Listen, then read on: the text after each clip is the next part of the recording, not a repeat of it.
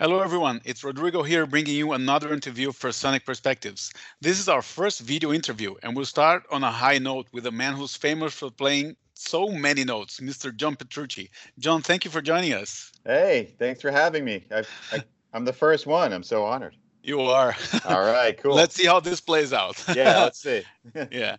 Well, let's talk about your solo album, Terminal Velocity, which was released digitally last Friday. Are you happy with the reaction so far? I am. I, I'm very happy. I mean, uh, the response has been incredibly positive. Um, people seem happy and excited and seem to really like the music. So, I mean, uh, it, it, it was a great, great release day. It's been a great few days to, to see that. And I'm very, very thankful and grateful to everybody for uh, all the, the nice comments. You know, it's really been, been fun. Right. And yeah. this time you worked for a few months on the album as opposed to your first one, Suspended Animation, where there were stops and starts, right? Right. Yeah. Do you feel that played a part in how the album came out in some way or?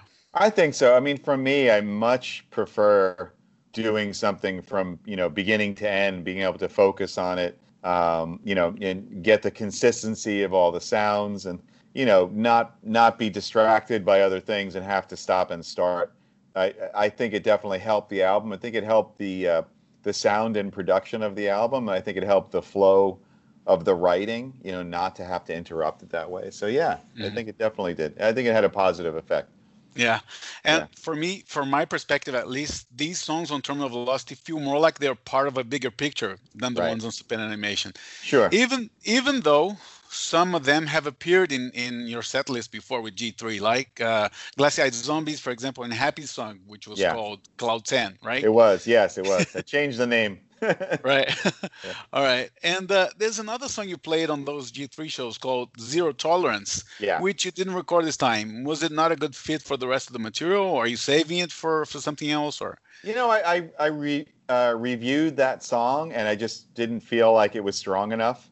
Mm-hmm. Um, I don't know. I, that's just my own personal opinion about it. I, I, I thought the other material was stronger. Plus, I wanted to write, uh, you know, a bunch of new stuff, and so, uh, you know, if I put that one on, then it would be it would have been five songs, uh, yeah, you know, old and.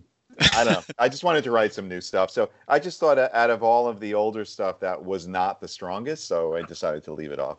Okay. Yeah. Makes sense. Right. I mean, so and actually, I, I, kind of what made me feel that way was when I was actually played it live mm on G3. I just didn't have. I don't know. It, the the vibe to me wasn't as strong as right. like when I, when I played Glassy Eyed. Like I felt this audience, you know, vibe, and with Zero Tolerance, I was like, eh, it's okay. I don't know.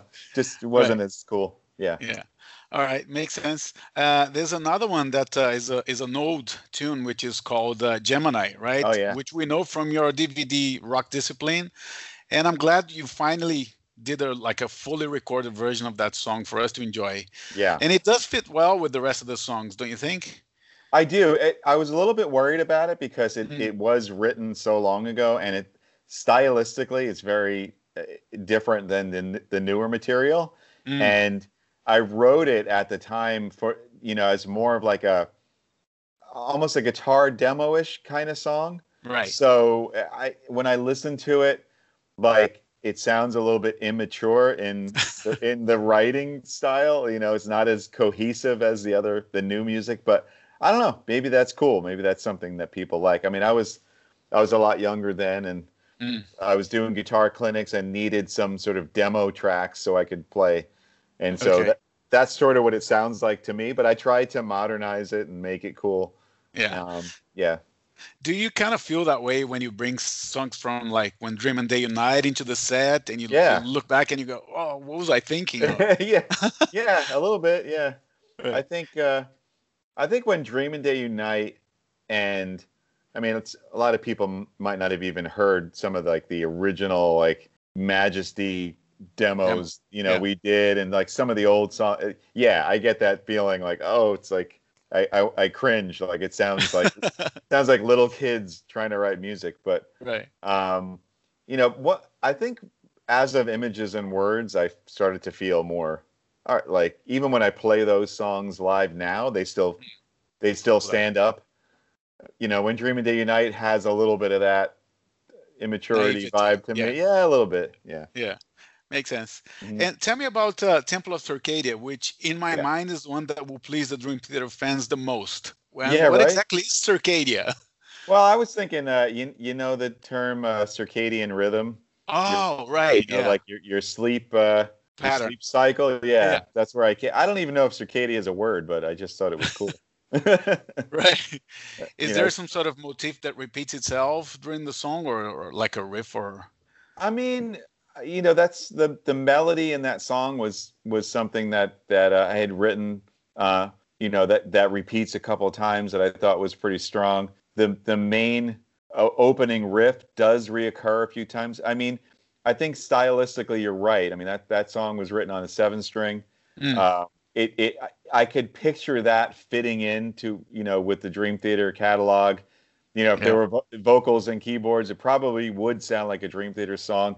You know, it kind of has that more metal prog thing going on. Yeah, that's probably one of the ones on the album that's more Dream Theater sounding Uh, for sure. But you know, it's funny how how it takes on its a, a new light when it's just only guitar, bass, and drums, and it you know I, I can kind of steer it in the direction of solo album just by you know the orchestration and the uh, the way that I'm playing guitar on it, the way the guitar is playing all the melodies instead of mhm. the vocals, you know, the way the guitar is playing all the solos instead of sharing them, things like that. Right. Yeah. I understand.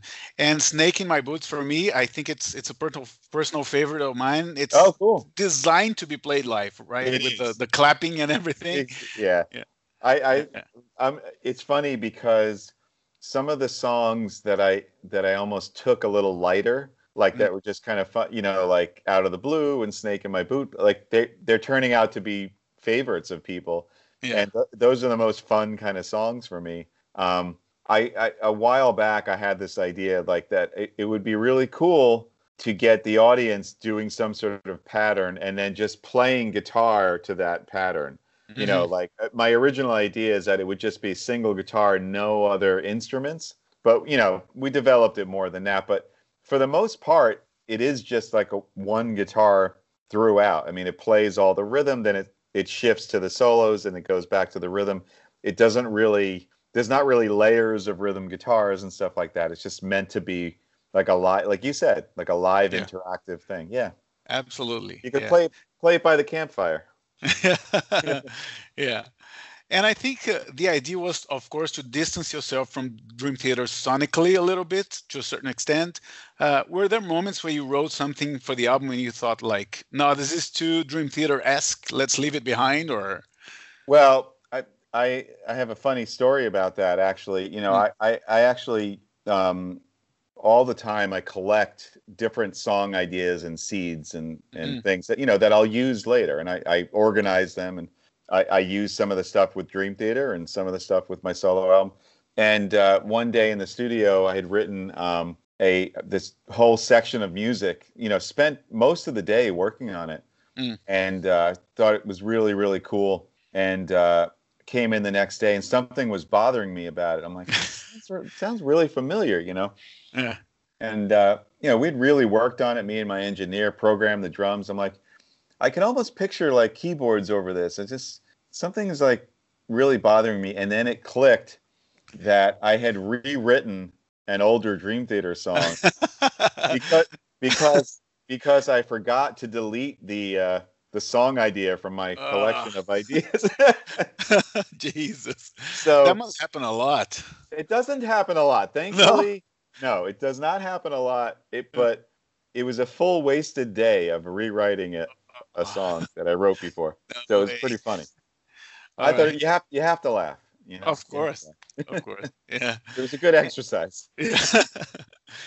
and the album cover is kind of a natural sequel to Suspended Animation, and it Yeah. has, I think, a common theme with uh, Distance Over Time, the latest Dream Theater album, and it's the notion of man versus machine a little bit. Mhm. Uh, was that deliberate, and uh, did you think of it in those terms, or, or not really? Well, I mean, the, the there's three different artists on the, the three releases you mentioned. You know, the original suspended animation was was one artist. Hugh Syme is the artist for Distance Over Time, and Sean Mosher-Smith is the artist for Terminal Velocity. And when I when I hired Sean to do this, um, you know, he knew that it was my solo album. Obviously, uh, you know, he he saw the original album cover. Um, I told him I wasn't looking for something in the direction of what Dream Theater does with the sort of more su- surrealist photography.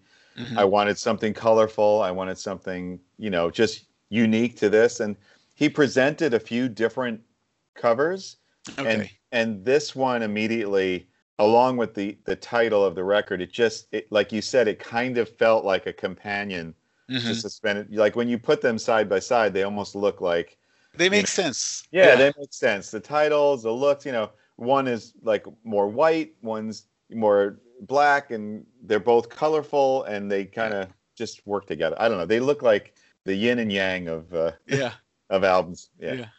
So. And and one choice I thought was quite unusual was Andy Sneap, who's famous for his work with uh, more traditional metal bands like Judas Priest, Accept, Testament. Right. How did you reach the conclusion that he'd be a good fit to mix the album? I I mean I I've been a fan of his as a mixer. I think he he's an incredible mixer. Um, he uh, is a guitar player. He gets it.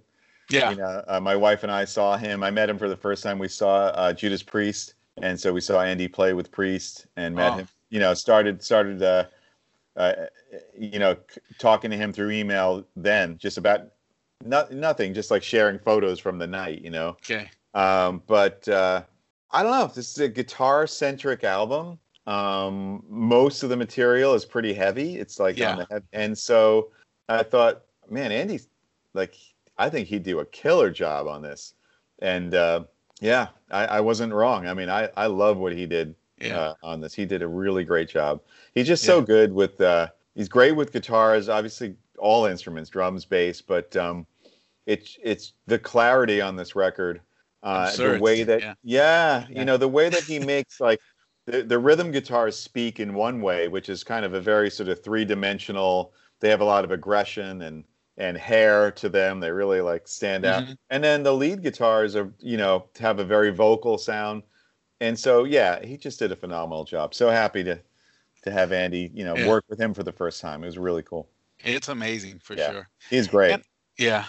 And I think uh, the elephant in the room on pretty much all interviews I saw about the album is the fact that you and Mike Portnoy are playing together again. He right. played drums on the album for us fans, it's a joy, of course, to see you both working together. We, yeah. Know, we saw the pictures and the teasers and the videos and so on.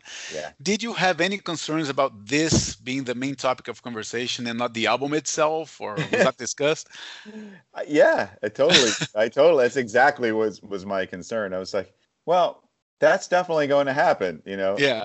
The, the conversation might be more about Mike and I playing together and less about the music.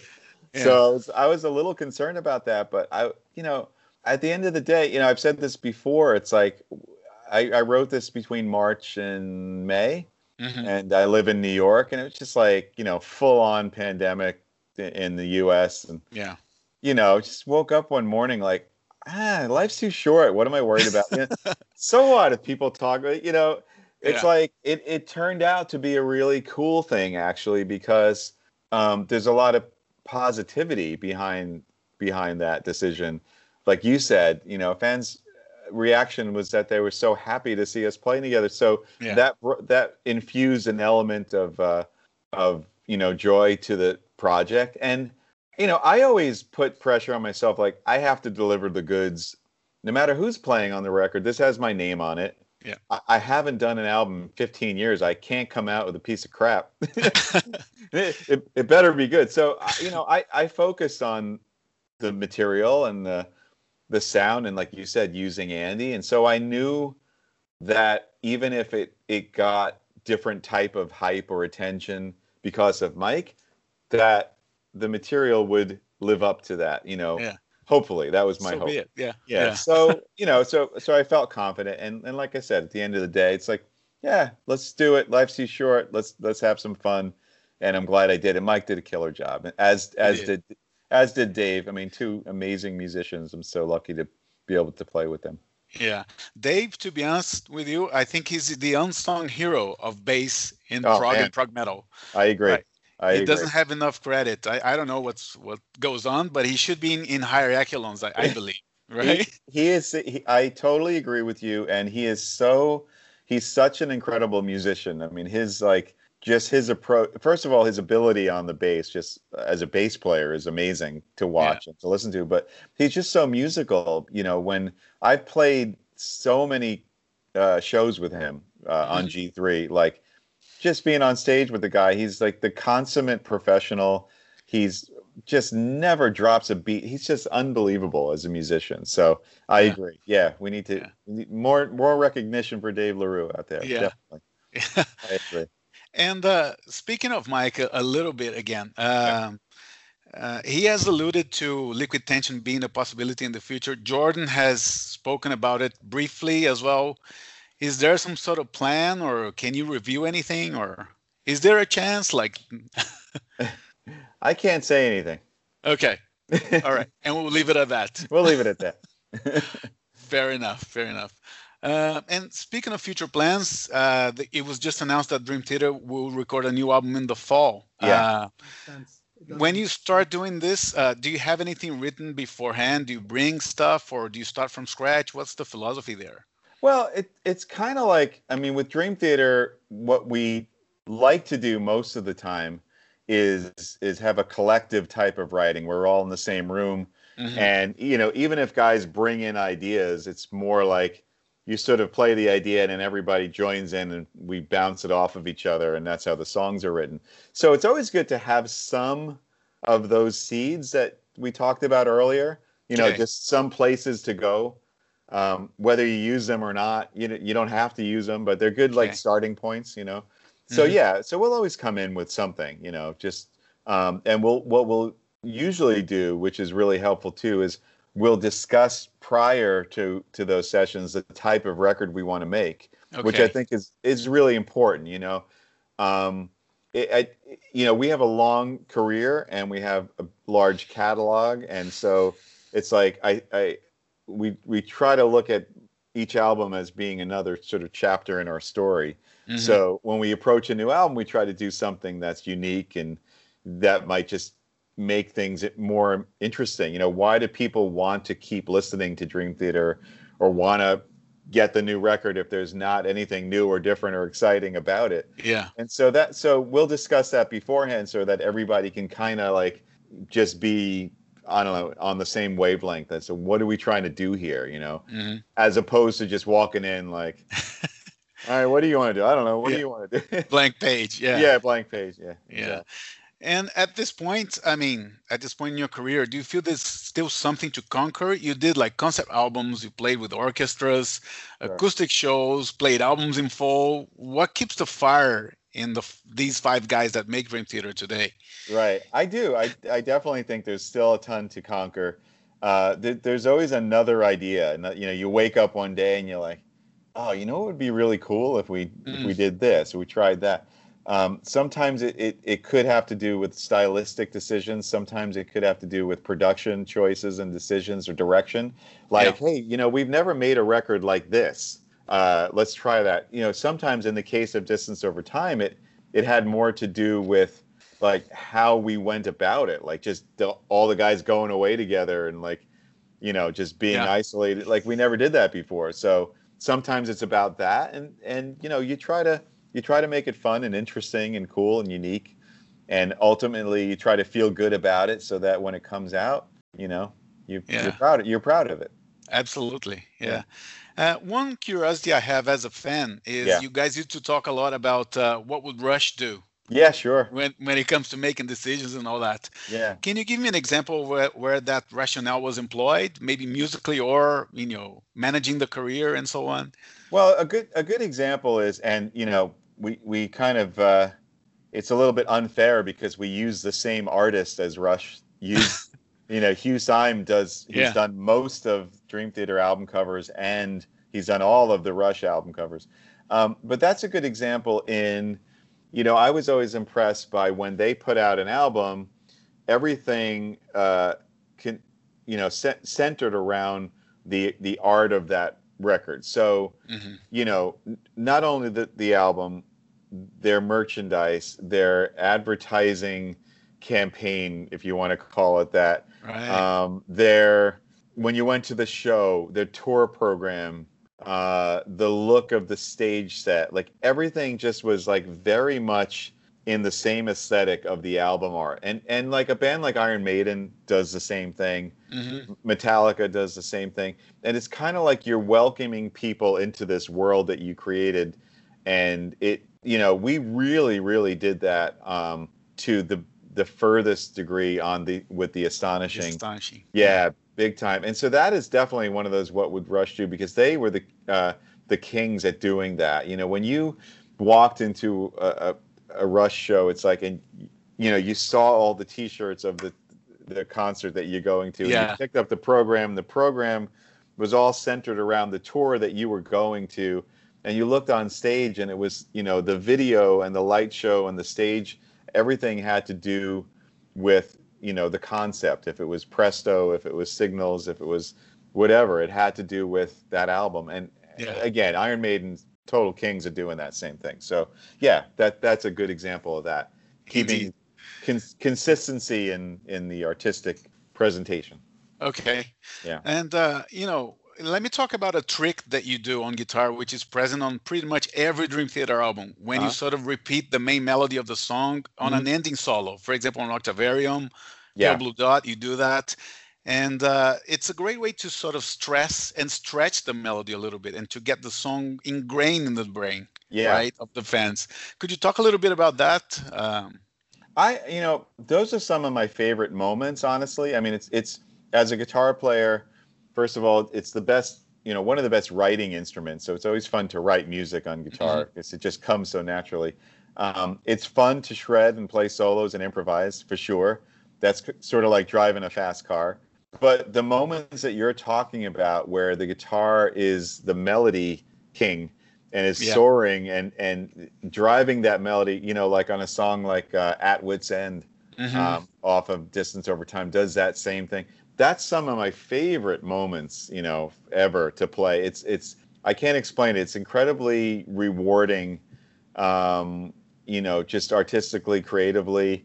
It's fun as far as being a guitar player and manipulating the notes to be as emotional as possible. And it's a good writing technique, I think, because it it almost harkens back to to a more symphonic style where you're stating these big big melodies that maybe have been hinted at, but mm-hmm. then you're you're sort of like taking it home at the yeah. end. And it, it gives a very sort of cinematic vibe as well. I mean, you know, that all that sort of John Williams stuff and Hans Zimmer, you know, that stuff is all about that. You know, those big, big melodies that you know cause you to cry or get emotional or remember that part of the movie or yeah. whatever. Um, so, as a guitar player, those are some of my favorite moments to play yeah. all the time. I will always, I will always be the guy to take take that role. yeah. All right. Uh, last question for me. Uh, now that you have almost two hours worth of solo material, do you see yourself presenting these songs on a different setting than the G3 tours, or? Well, I can now. I can. Mm-hmm. You know, yeah. I never, I never really had enough material to do a whole show, you know, tour with. So we'll see. Obviously, the world is in, in a very, uh, you know, yeah, different place. place. Yeah, yeah, strange place. We're not sure what's going to happen with live music or when. We're all, yeah. you know, hoping for the best. But, um, you know, when when that does get to a point, and um, other than Dream Theater touring plans, which are always really busy, uh, yeah. it, it, if something should come up, like the opportunity to do some kind of solo run, now now I have some catalog. Now I can play yeah. a full show. So that's cool, yeah. actually. Yeah. Uh, oh, well, John, I want to thank you for your time, for so many years of amazing music, and for the new album Terminal Velocity. All the oh, best. Man. Thank you. Um, thanks thank for so uh, having me be your first video guest. no worries. Thanks. Take care. All right. Nice talking Bye. to you. Bye-bye. Bye. Okay, everyone. Thank you for listening, and I hope you enjoyed this interview with John Petrucci. You can listen to it also on iTunes, Stitcher, Google Podcast, and iHeartRadio. Also, please follow us on Twitter and Facebook and subscribe to our YouTube channel. We're gonna finish now with the song Snake in My Boot from John Petrucci's second solo album, Terminal Velocity. Take care, stay safe, and crank it up!